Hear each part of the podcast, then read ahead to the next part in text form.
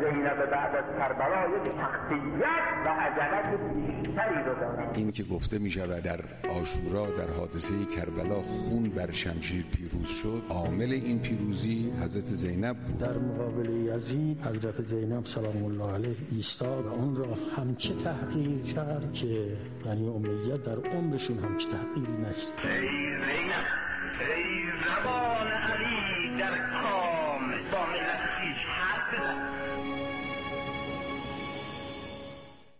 بسم الله الرحمن الرحیم. سلام روزتون بخیر. با برنامه دوم این فصل علامت در خدمتون هستیم. اول از همه ایام رو تبریک عرض می‌کنم و در خدمت شما هستیم. تو بنده هم سلام عرض می‌کنم خدمت همه شما و مخاطبین.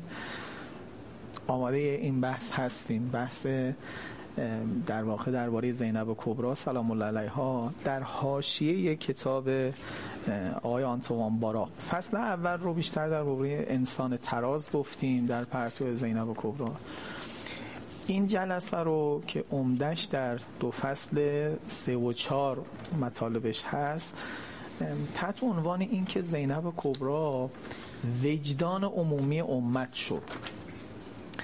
همونطوری که مثلا اتفاق میفته برای خودمون یه خطایی می‌کنیم بعد وجدان ما رو سرزنش می‌کنه و معمولا ما دلمون می‌خواد صدای اون وجدانه رو خاموش بکنیم. زینب کبرا نماد وجدان عمومی شد که قابل سکوت نبود قابل خاموش کردن نبود. چون تو صفحه 53 به این مسئله اشاره می‌کنه بعدا توی خود فصل دو و سه هم دوباره بهش می‌پردازه. خوب این جملات ایشون رو بشنویم. اول که دوستان بخونه. حالا من نظر کاملتر بخونم. میگه روانشناسان پشیمانی از گناه و تصمیم به بیرون آمدن از چای گمراهی و قدم نهادن در راه مستقیم هدایت را بازگشت وجدان مینامند. حسین علیه السلام به این بازگشت و بیدار شدن وجدان مسلمانان کاملا مطمئن بود و زینب علیه السلام در آن شرایط شایسته ترین فردی بود که می توانه وجدان بیدار شده امت اسلام را در مسیر هدفی قرار دهد که حسین علیه السلام خود و اهل بیت عزیزش را برای رسیدن به آن قربانی نمود. نقطه خوبیه. نقطه خوبیه که از یه منفذ دیگری به زینب و کبرا نگاه بکنیم که عرض کردم وجدان رو همونطوری که تو فرد میشه تصویر کرد تو جامعه هم میشه تصویر کرد. جامعه یه کار بدی کرده. یه عده سکوت کردن که نباید سکوت می‌کردن. یه عده همراهی کردن که نباید همراهی می‌کردن. و خلاصه اتفاقای افتاده ولو همه اطیاف جامعه مثل هم نبودن. الان این به معرض عمومی گذاشته شده. که ببین چی کار کردین تو خطبه می‌خونیم که بالا برسیم. جگری از رسول خدا پاره کردید. بعد اینو وقتی به رخ جامعه میکشونه آروم آروم وجدان جامعه وجدان جامعه بشه که چه اتفاقی بیفته. خوب دقت کنید.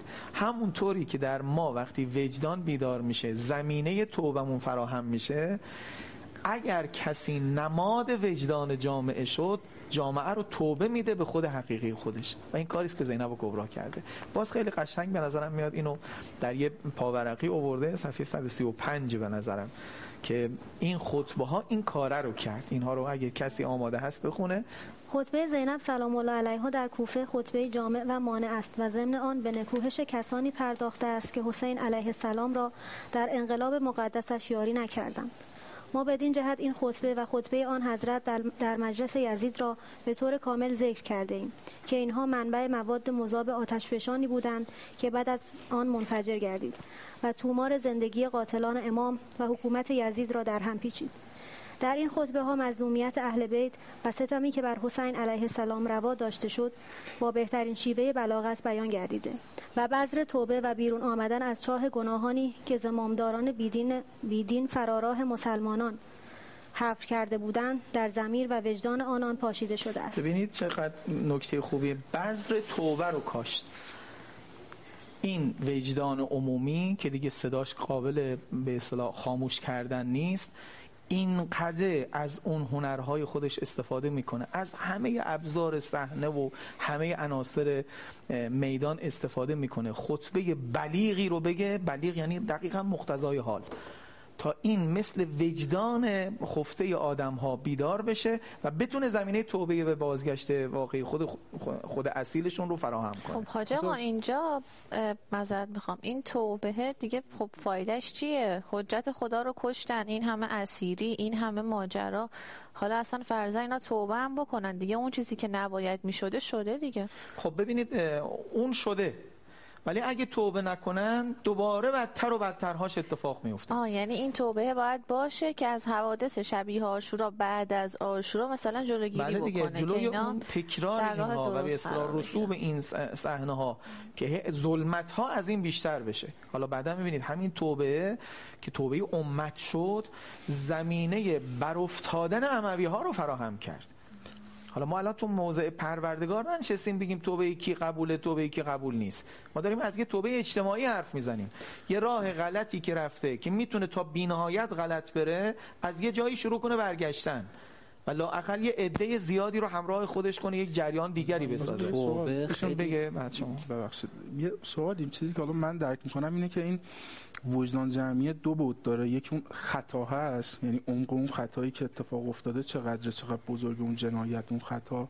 یکی اون کسی که می‌خواد این وجدان رو بیدار بکنه یعنی دو تا بود داره به نظر مثلا تو همین داستان فلسطین و اسرائیل می‌بینیم اولی که حماس حمله می‌کنه اسرائیل با رسانه های بین المللی سعی می‌کنه خودش رو مظلوم نشون بده و وجدان جهانی رو برای خودش بیدار بکنه. اما یه ورق برمیگرده جنایت اینور بزرگتر میشه و یه اصلا می‌بینی که وجدان جهانی حتی غیر مسلمین بیدار میشه برای حالا بله. این ستمی که اتفاق میفته. می‌کنم تو حادثه آشورا چقدر از این عملیاتی که داره اتفاق میفته سر این وایسادن حضرت زینب برای بیدار کردن این وجدان چقدرش به خاطر اون شدت ظلمیه که اتفاق افتاده؟ هر دوتاش ببینید اگر همه این ظلم ها می‌شد زینب و کبرا روایتش نمی‌کرد تو کربلا دفن می‌شد. حتی می‌تونستن بعدا تو ذهن جامعه بکنن که آقا اصلا دزدان زدنشون. راهزنان حمله کردن. اصلا خبرش به جایی نرسه. براتون هیچی عجیب نباشه. امیر المؤمنین حاکم مردم بود. اونم امیر المؤمنین از غار حرا و پیغمبر بوده تا آخرین لحظات پیغمبر. همه گل درشت های اسلام مال امیر المؤمنینه و وقت امیر المؤمنین رو توی همین حکومت همین حکومت اموی کاریش کرد که وقتی فرض کنید گفتن در محراب کشته شده بعضی گفتن مگه علی نماز میخون یعنی این قدرت این هژمونی تبلیغاتی رو داشت. اینه که مظلومیت جای خودش یعنی چیزی برای روایت داشته باشه زینب.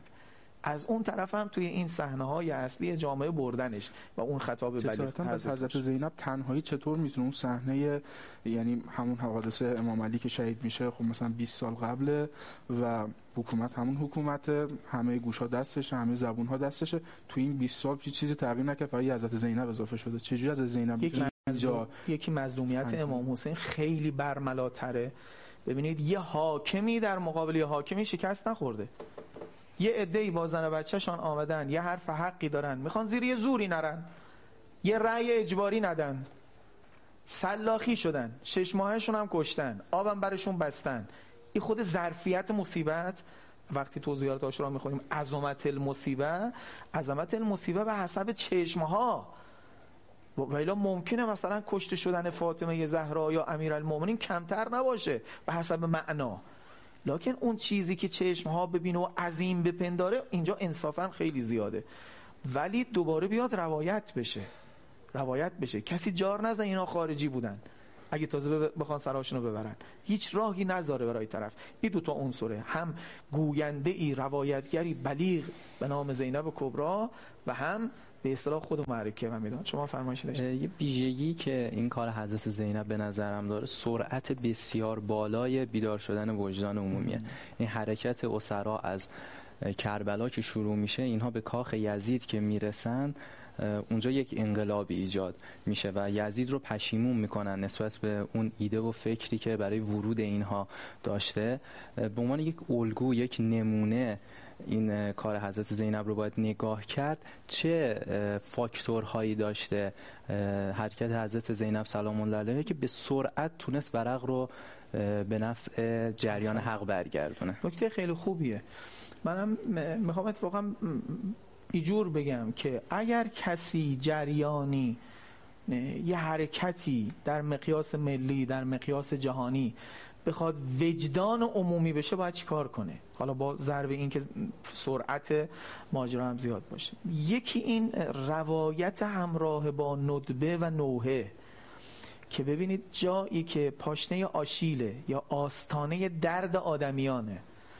ای که مثلا فرض کنید آب به کسی ندن این که یه بچه شش ماهی رو بکشن اینها آستانه درده و یه جاهای خیلی حساسی است که مثلا خیلی در واقع اذیت می‌کنه. ایشون هم توی همین کتاب از به اصطلاح یه فیلسوف آلمانی نقل می‌کنه.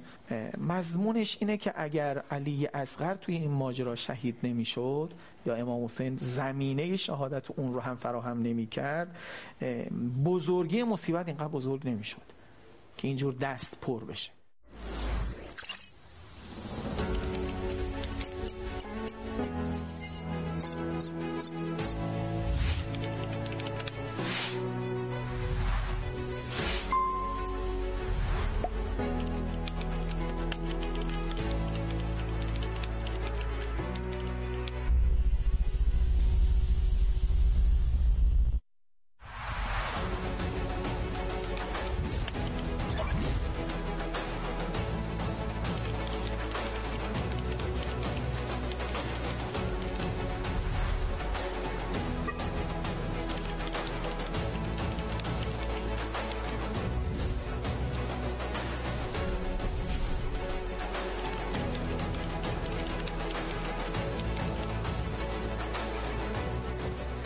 پس ببینید یه نکته ای که هست اینو یه فیلسوف آلمانی دیگه بیرون داره نگاه می‌کنه. تعلقات ما رو نداره به این خاندان و به این مثلا شخصیت ها یکیش از عنصرها اینه که دارم فرموله می‌کنم وجدان عمومی شدن رو غیر از ظرفیت خود حادثه.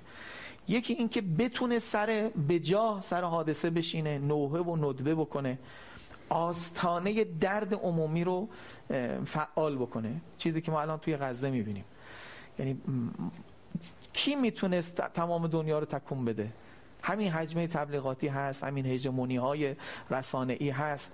حرف کج و موج می‌رسه علیه اینها تبلیغات سالها شده.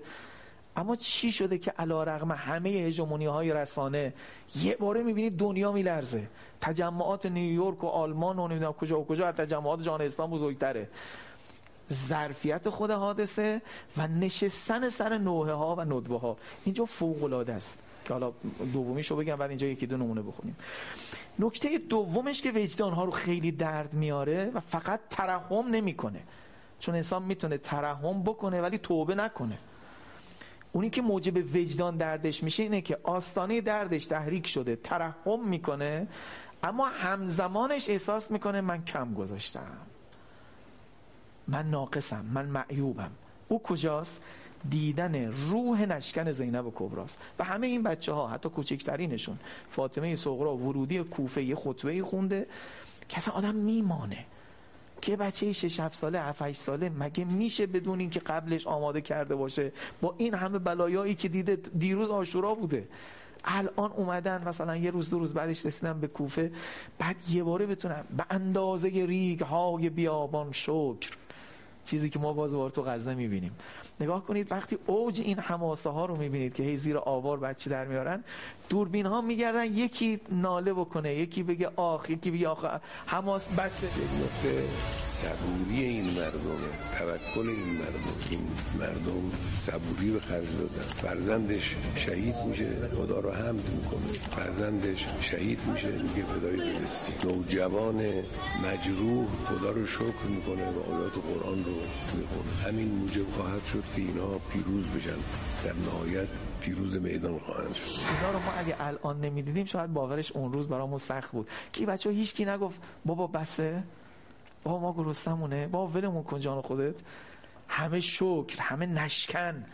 آدم وقتی مواجه با این دوتا آینه بشه که از طرفی رفته آستانه دردش تحریک شده با مسائب با نوه خانی های بجا و درست و دوم روح نشکن. روح نشکن که می‌بینی همه سپاسه همه شکره. به جز زیبایی ندیدیم ما از خدامون سپاس گذاریم یه بارا آدم احساس می‌کنه در مقابل این ماجرا کوچکه. بعد این اتفاقی که افتاده منم توش سهیم بودم. اقلا به خاطر سکوتم. اقلا به خاطر بیخبریم. آه دیگه بهترین توجیه برای آدمایی بود که ما خبر نداشتیم حسین کربلا رفته. دیگه بهترین توجیه بود اگه خودشون هم نبودن. دردش میاد. دردش میاد که این شروع می‌کنه چیز توبه. ها اجازه بدید چون ما آخرش حاشیه کتابی نشستیم و یه مسیحی برای ما برای زینب کبرا نوشته یکی تو از این نوع ها رو من آدرس بدم که مال زینب کبرا تصویر ندبه ها و نوع هایی که خیلی قشنگ و چون آخرش یه شم ادبی هم داره. صفحه 123 کتاب همین ماجرای معروف سلا علیک ملیک السماست که حالا مخاطبان شاید بارها شنیدن. صفحه 124 هست صفحه 127 تعبیرات قشنگی هست که هنگام ودا با پیکر ابو عبدالله است که باز دشمن داره می‌بینه. به خدا می سپارمت تعابیر اینو داره میگه. به خدا می سپارمت که باز دشمنم می‌بینه. و اینجا خود روایت می که دشمنم گریه می‌کرد. یعنی رفته سر آستانه درد. که دیگه ترحم همه رو برمیانگیزونه. صفحه 134 ورودی کوفه است. ما الان مثلا تو منبرامون خطبه می‌خونیم روزه می‌خونیم. نظر میاد ما از زینب کبرا یاد گرفتیم. او خطبه با صلابت که تو قسمت دوم میگم رو خونده حالا پشتش روزه می‌خونه. روزش صفحه 134 دو خط شعره دو سه خط شعره. که ای ماهی که الان مثلا بروز کردی حرف بزن با دخترت حرف بزن. کاش بخونیدش یکیتون قشنگه. من بخونم. آماده اید بخونید. ای ماه یک شبه ای که کامل نشده ناگهان دچار خسوف و غروب گشتی. ای عزیز دلم گمان نمی کردم دیدن چنین منظره ای در سرنوشت من مقدر شده باشد. ببین از صحنه میگم استفاده می‌کنه. الان لحظه است که خطبهشو خونده. یه بار اونها سر ابو عبدالله حسین علیه السلام رو سر نیزه آوردن. ببین چطوری از عناصر استفاده می‌کنه؟ با همون توناژ صدا یه بار این سر رو خطاب می‌کنه با اون تعابیر رسا که یک بار خصوف کردی یه ماهی بودی اما خصوف کردی و بعد حالا تو جملات بعدی میگه اگه با من حرف نمی‌زنی با فاطمه کوچک حرف بزن که اونم تازه خود بخونده که قلبش داره ذوب میشه. اینا نوعه های بجاست.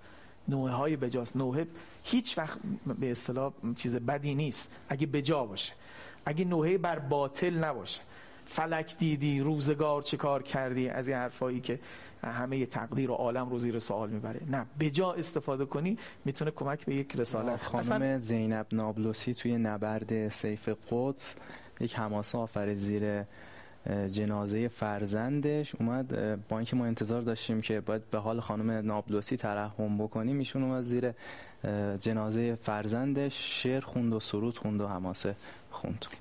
نکته خوبی رو دارین میگید. منم نونای زیادی دارم که عرض کنم. مثل این آیات القرمزی توی بحرین یه زنی که دختر محجبه شیعه که ایستاد توی میدان تحریر بحرین. لولو یا تحریر ایستاد و یه شعری رو خوند که آل خلیفه رو زیر سوال می‌برد. خیلی هنرمندانه اونو با شیطان مواجهه داده بود و شیطان کم آورده بود. در مقابل اون. این روح خلاصه حالا کلی زندان دیده بود و مثلا چیز اما اینجور. يجلس إبليس وحمد ويدور بينهم هذا الحوار.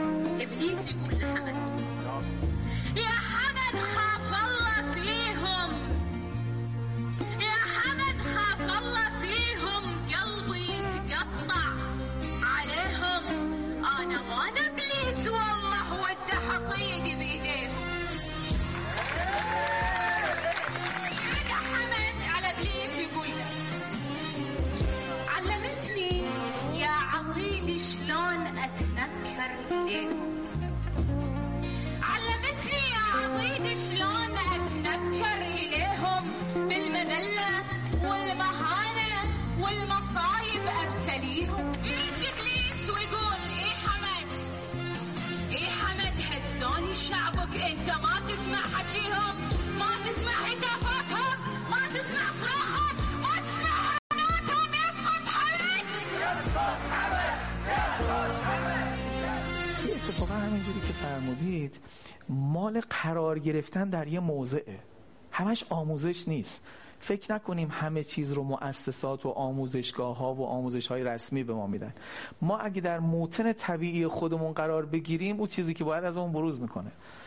موتن طبیعی رو وقتی صناعی و مصنوعیش کردیم و وقتی باید آموزش های از بیرون بدیم و جواب نمیده. موتن طبیعی اینه که انسانی که یه عهدی با خدا داره ایمانی داره اگه تو موضع بلا افتاد صبر قشنگی از خودش بروز میده. شکر زیبایی از خودش بروز میده. چیزی که ما الان تو غزه که دبستان ها تعطیله که بمبارانه که بعد اینا اصلا اگه اگه قبلش دهنشون هم میذاشتی نمی‌تونست بگه. اگه به این بچه می‌گفتی موقعی که برادرت خواست بمیره شهادت این یادش بده هم یادش می‌رفت زیر بمباران. این چیه که یه بچه الان یک بار خودکار یاد می‌گیره و میگه؟ این قرار گرفتن در جایگاه اصلیه در موتن اصلیه در موتن طبیعی فطری. خیلی عجیبه. مردم ما به غذای ارگانیک روی آوردن. اما زندگی کردن در موتن ارگانیک رو فراموش کردیم.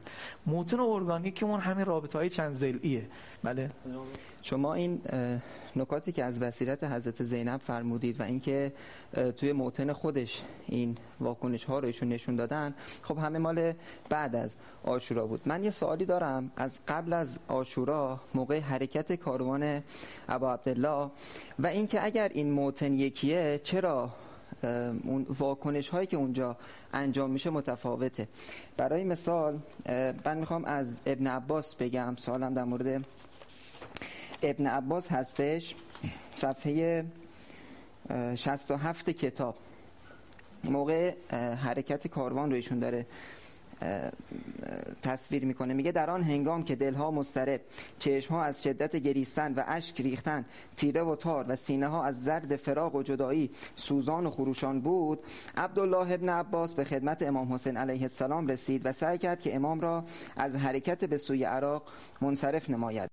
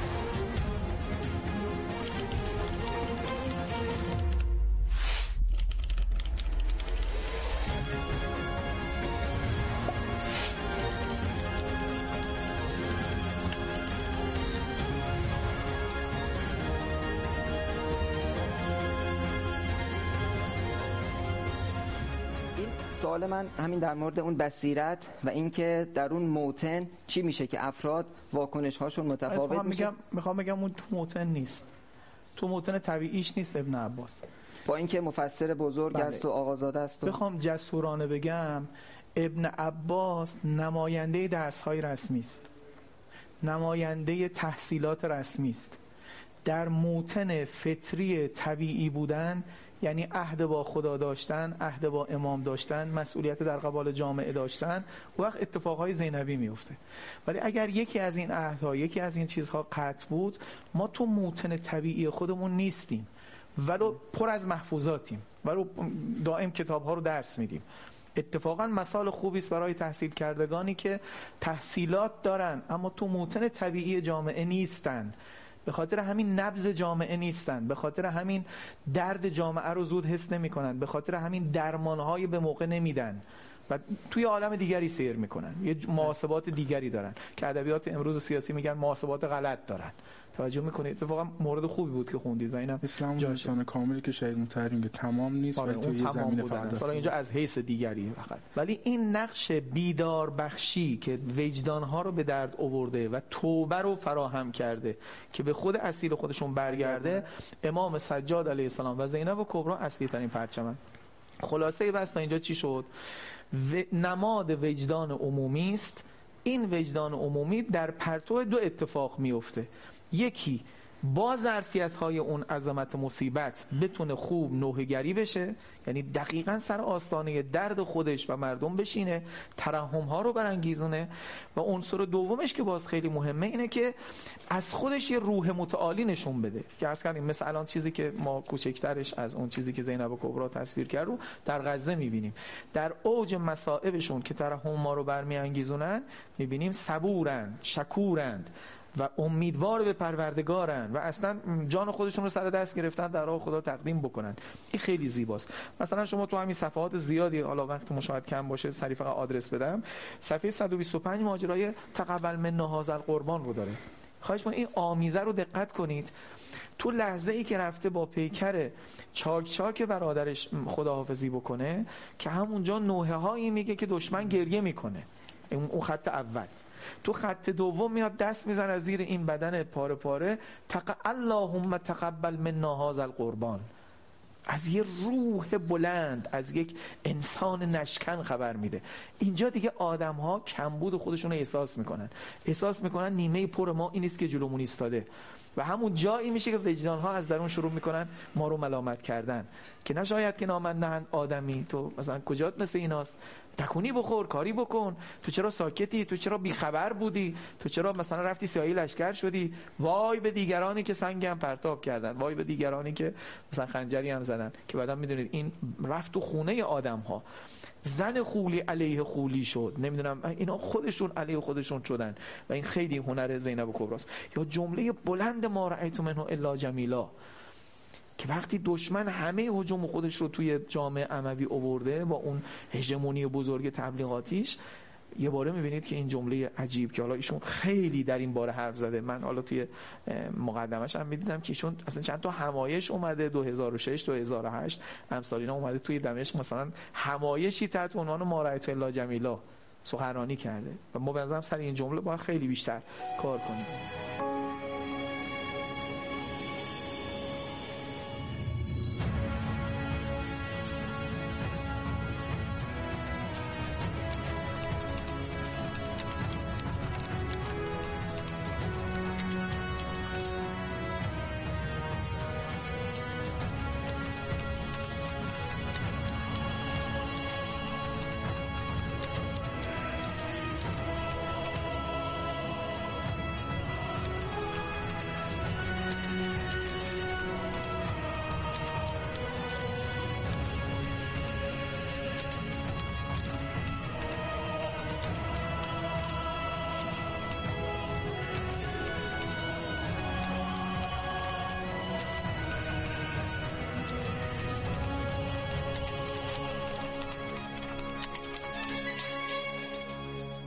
ببخشید. این تلاش حضرت زینب برای بیدار کردن وجدان ها از طرف یزید بی پاسخ نمیمونه و یه جایی از لابلای بیانات و خطبه از زینب تلاش می‌کنه که یزید تلاش می‌کنه خودش رو بخواد بیگناه جلوه بده و میگه که این خواست خدا بود که این اتفاق افتاد و اصلا من این کار رو نکردم. این این فکر می‌کنم جای بحث داره دیگه. وقتی شما لابلای خطبه ها نقش خدا رو میای میگی مطرح می‌کنی اینها این رهزنی میشه که یزید همچین چیزی رو مطرح بکنه. بله این یه, یه نکته خوبی توجه کردید. کسی مثل یزید که جرسومه این فساده علل قاعده تقابل می‌کنه. اونم البته وجدان درد گرفته. لکن وجدان خودش می‌خواد سرکوب کنه می‌خواد مثلا فرض بکنید خدا بازی می‌کنه دین بازی می‌کنه. می‌خواد خدا رو مصرف کنه. من اینجا خوبه اگه حوصله بکنید یه نکته رو توجه بدم. تو این کتابم تقریبا روایت شده ولو این عبارت رو به کار نبرده. ما با دو تقدیرگرایی در ماجرای آشورا مواجهیم. یه تقدیرگرایی یزیدی که همین جوره. می‌خواد برای فرار از مسئولیت پای خدا رو بیاره وسط. می‌خواد بگه هرچی اتفاق افتاده است خواست خدا بوده است. خواست خدا به معنای اینکه خدا دوست دارد. حب تشریعی خدا اراده تشریعی خدا. البته هیچ برگی بدون اراده خدا نمیفته. اما بگید خدا دوست داشته که اتفاقی بیفته که تو بشینی بالا حسین بر تو مذبح. خدا اینو که نمی‌خواسته که. تو تشکیلات الهی خدای متعال گفته بود معصوم بالا بشینه امین الله. تو اگر خواستی حق حیات داری ولی نمی‌تونی اون بالا بشینی با همین اهلیات. می‌خواد از هست نتیجه باید بگیره. که چون اتفاق افتاده پس حتما خدا دوست داره. یه تقدیرگرایی بده. تقدیرگرایی است که متاسفانه به جبر انجامید مکتب جبر رو و عموی هم خیلی تو این زمینه تلاش کردن. خیلی تلاش کردن. حالا سابقهش توی خلفای قبلشون هم بود. اما یه تقدیرگرایی دیگه تقدیرگرایی زینب کبراست که جلسه قبل هم ازش حرف زدیم. تا پایان ماجرا رو می‌دونه. تقدیر الهی رو می‌دونه. اما مسئولیت رو ازش خداحافظی نمی‌کنه.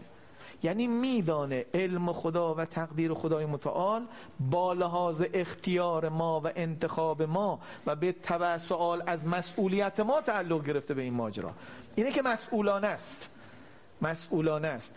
و استفاده ابزاری از خدا و دین نیست که بخوای مثلا جرم خودت رو گردن خدا و روزگار و تقدیر و حرفا بندازی. ها اینم خیلی نکته عجیبی است که در این حال که تقدیر خدا رو می‌بینه. که حالا تو خطبه ها خیلی زیاده. اوجش این جمله است اینو بگم. اوجش این جمله است که انی لاستغفر که قدرک. جلوی یزید می میگه من خیلی تو رو حقیر می‌بینم. من دارم می‌بینم که تو شکست خورده ای. تقدیر رو میدانه. اون جلسه سرش حرف زدیم. که حالا تعابیر خیلی قشنگی داره. اگه مجال شد بخونیم. بله. دوست یه سوال. حالا بحث تقدیر چون میگیم حضرت زینب تقدیر رو قبول داره کما اینکه از کودکی حادثه آشورا چه بسا به ایشون رسیده و یقین داشتن که اتفاق میفته این تقدیره. اما من یه برام این فرق سواله که وقتی شما می‌دونی این اتفاق می‌خواد بیفته چطوری توی انسان دیگه می‌خوای امید پیدا کنی که اصلا بخوای به اختیارت اتکا کنی؟ این امید از کجاست که تو اصلا حرکت بکنی؟ وقتی میگی این اتفاق می‌خواد بیفته. من چه کاری بکنم چه کاری نکنم؟ این اتفاقی که قرار بیفته. یه سوال همین همین همین جاش نیست. ببینید اون تقدیرگرایی مثبت باید بازیگران صحنه از هویت خودشون خالی نشن. یکی از بازیگران این صحنه انسان مختاره. تقدیر خدای متعال علم خدای متعال با لحاظ عمل اختیاری این تعلق گرفته که اون نتیجه گرفته میشه. نباید اول علم خدا رو یه جوری تصویر کنی که این انسانه با اختیارش خدا تو آخر فیلم رو دیده بعد وقتی توش قرار گرفتی اون رو خالی از اختیارش کنی مجبورش کنی. نه به خاطر همینی که مسئولیت میاد. میگه من علا رقمی که می‌دونم خدا اراده کرده خدا دوست دارد ما رو سبایا ببیند اسیر ببیند که بعدا عرض کردم همین تور بزرگ گردآوری خدای متعال میشه که وجدانها رو بیدار کنه و انقلاب بزرگ رو رقم بزنه. اما به مسئولیت خودش این میپذیره. چون می‌دونیم که در تقدیر خدا هم می‌تونه بدا حاصل بشه. اگه این انسان شان خالی کرد گفت من نمی‌خوام این مسئولیت رو نمی‌خوام خداحافظ. ای بسا بدا حاصل بشه. خدا هم این تقدیر رو با کس دیگه ای جلو ببره. توجه می‌کنید؟ این عنصر اختیار و به تبع آزادی و انتخاب و به تبع مسئولیت رو نباید از این خالی کنیم. قرائت یزیدیش اینو نداره. به خاطر همین کلا فیکه. هم تقدیرگراییش تقدیرگرایی ناقصه هم خدا خدا کردناش بازیه. می‌خواد اصلا یه اعتقادی به خدا نداره. ولی او همه سکناتش زیل علم پروردگاره. در این حال در عمل اختیاری و مسئولانه است. این نکته. من حیف میاد این جمله رو نخونیم. اگه این خطبه ها من رو بعد صفحه- از این جمله سوال می‌تونم مطرح قبلش هم بکنم می‌تونید بپرسید. مرسی. یزید اگر که مثلا دیده که یه حجمه ای علیه این که البته به حقم بوده که اینو واقعا مؤاخذش بکنن. علیه این یه حجمه ای درست شده و می‌خواسته که بگه مثلا من گناهی نداشتم.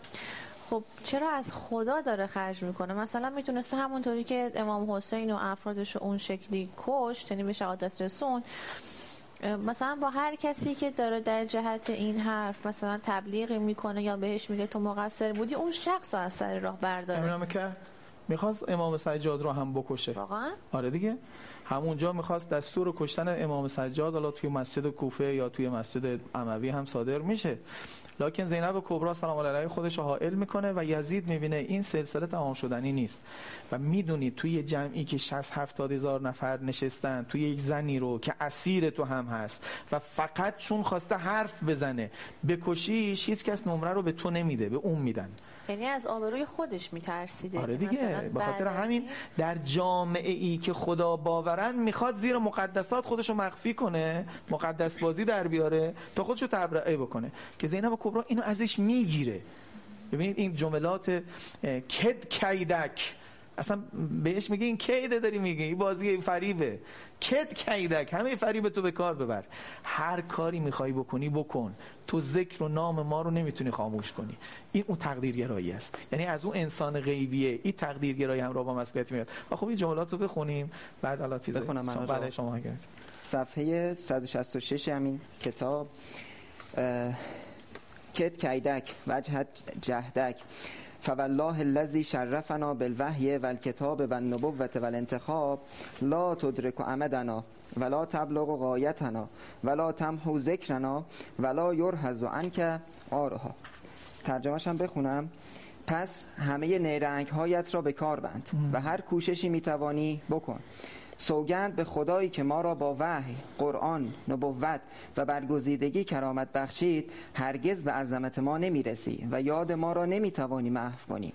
و لکه ننگ این کار از جامعت شسته نخواهد ما شد. ببینید خدا تقدیر کرده.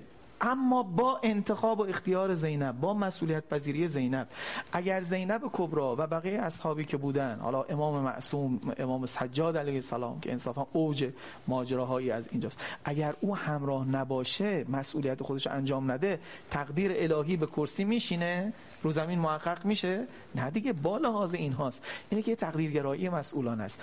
و خلاصه از این مسائب توی به خصوص مجلس شام یه چتری می با نقطه زنی های دقیق که دشمنش هیچ راه فراری نداره. هی دائما وجدان ها رو بیدار می‌کنه. حالا چند دقیقه آخر این نمونه رو فقط یادتون میاد حالا شما کتابو خوندید مخاطبان ما هم بارها اینو پای منبرها شنیدن. مثلا یه سرخمویی به شکل داعشیوار میاد که یکی از این بچه های ابو عبدالله رو به اسارت ببره. به محضی که زینب و کبرا امام سجاد روشنگری می‌کنن معلوم میشه اینا خاندان پیغمبرن وجدان درد می‌گیره به توبه میفته یزید رو زیر استیزا می‌بره. یا سفیر روم رو کاری می‌کنه که پاش اعتراض کنه. دانشمند یهودی رو کاری می‌کنه پاش اعتراض کنه. اینا دیگه نمونه است که تو کتاب و تو منبرها هست. این او کار عالی و هنرمندانشه. پس بپذیریم که وجدان نماد وجدان عمومی جامعه شد و وجدان ها رو هی یکی یکی بیدار کرد. حالا یکی بیشتر یکی کمتر. آدما همه به سویه نیستن. و بعد تونست خود این جامعه رو علیه یزید بشورانه. نه دوباره یه دسته ای خودش فراهم کنه همه مردانشون رو کشته بودن. و دیگه این, این اوج کار زینب و کبراست که آقا آقا که دیگه حتی اعتراضا به خود خانواده و اهل بیت یزید هم کشیده شد دیگه که بله. همسر یزید اعتراض بله. می‌کنه و بعد حالا همه مردم اعتراض می‌کنن که اصلا چرا جایگاهشون این گونه است و تو خراباته مثلا چرا دارید بی احترامی می‌کنید به اهل بله بیت دیگه. پیامبر همین نکته هست که برمیگرده در درون عرض کردم زن خولی معترض میشه دختر یزید آتکه معترض میشه هند همسرش معترض میشه مریما. فشار میاد و همین ها موجب میشه که دوباره بیاد یه نقاب دیگه ای بگیره که تقصیر عمر سعد بود تقصیر ابن مرجانه بود گردن اونها بندازه دوستان سوالی ندارن دیگه خیلی ممنون. خیلی ممنون از بابت حضورتون تو برنامه. از بینندگان گرامی هم ممنونیم. بابت همراهیشون توی این دو برنامه برای برنامه بعدی با فصل آخر کتاب در خدمت شما خواهیم بود. خدا نگهدار. من یه مسیحی هستم. یعنی کاتولیک بزرگ شدم و یه حدود 6 7 سالیه که از دین فاصله گرفتم. یعنی می‌دونی چطوری بگم؟ یه مقداری برام ناملموس بود. یعنی یه مقداری حس می‌کردم که ببین من من به مسائل ماورای اعتقاد دارم. من به خدا اعتقاد دارم. ولی چطور بگم نیاز ندارم هر هفته برای شناختن خدا به کلیسا برم و یادم بیاد که خداییم هست. من نیازی ندارم بابت گناهانی که می‌کنم که خیلی هم بد هست. می‌خوام برم جای اعتراف بکنم. خصوصا اینکه اونا میگن مسلمونا. تو هر لحظه ای هر جایی می‌تونی با خدا صحبت بکنی. می‌تونی هر چیزی که می‌خوای و بهش بگی. و اعتراف فقط برای خداست. و تو خلوت خودت. کسی دیگه از اون مطلع نشه. تو چند هفته که گذشت اخباری از فلسطین شنیدم. می‌دونی حیرت زده شدم. این این آدما برای من خیلی عجیبن. هیچ می‌دونید اونجا چه اتفاقی داره میافته؟ بچه ها رو دارن می‌کشن زنای بیدفاع بمبارون دارن می‌کنن. نه جاهای نظامی رو. مناطق مسکونی بیمارستان. بیمارستان. باورتون میشه؟ من باورم نمیشه همه این چیزها رو از ما قایم کرده بودن تا الان. ولی خب پیشرفت کرده تکنولوژی و حالا همین تکنولوژی یقه خودشونو گرفته. می‌خوام بگم همه ما باید آگاه بشیم. من من باورم نمیشه وقتی می‌بینم یه مادری بچهش بچه نوزادش تیکه تیکه شده. و میگه خدا رو شکر. خدا رو شکر باورتون میشه. خدا رو شکر خدا برای ما کافیه. خدا رو شکر. و میگه فدای سر هدفی که ما داریم.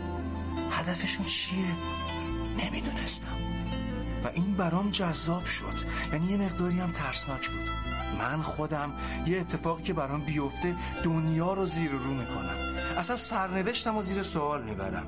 وای خدا چرا اینجوری شد؟ حالا شما تصور بکنید این آدم تو جنگن. بچه هاشون زناشون دارن جلوشون تیکه پاره میشن. یک وحشیگری مضاعفی اونجا در جریانه. و اینا میگن خدا رو شکر. و فقط تنها چیزی که میگن خدایا اونا رو به تو سپردیم. مراقبشون باش. ازشون مراقبت کن. و من باورم نمیشه.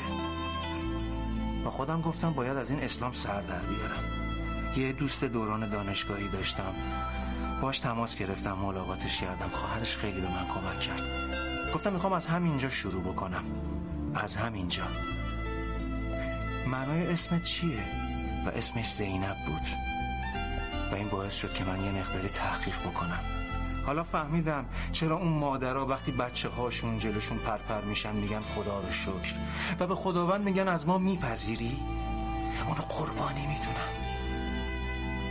الان دیگه درک می‌کنم الان دیگه می‌فهمم. برای اینکه ماجرای زنی رو برای من با نام زینب روایت کردند. که محافظت می‌کرده. از همین کودکانی که در یک واقعی به اسم آشورا در یک جایی به اسم کربلا این اتفاق براشون افتاده و به مراتب خوی وحشیگری که ما الان داریم می‌بینیم بر سر زن و بچه هایی که توی قصه دارن تحت فشار و ظلم و ستم پرپر میشن اونجا به مراتب بیشتر بوده.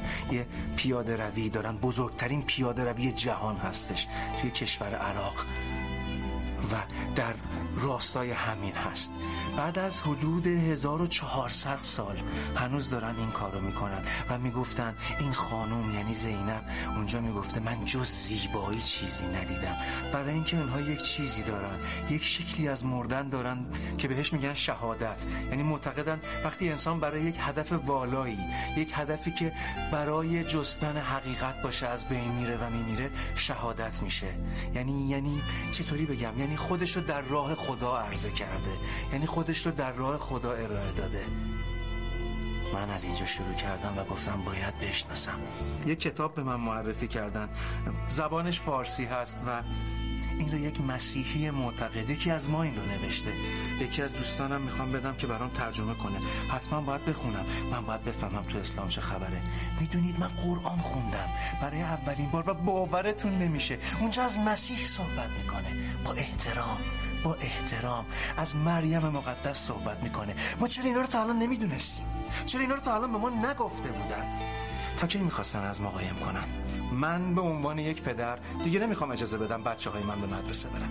برای اینکه نمی‌خوام بچه های من توی این شرایط بزرگ بشن که علم و آگاهی و توی یک حساری که خودشون دلشون می‌خواد بهشون ارائه بدن. الان که پیش شما نشستم حدود ده دقیقه هست از اولین نمازی که خوندم گذشته. از دوستانم کمک گرفتم و باورتون نمیشه من من نماز که خوندم بعدش گریه کردم. و بعد دعا کردم. و نمی‌تونم بهتون بگم. چه چه حس عجیبی بود چه آرامشی. می‌دونید؟ من فکر می‌کنم باید از اسلام سر در بیارم چون خیلی کنجکاوم.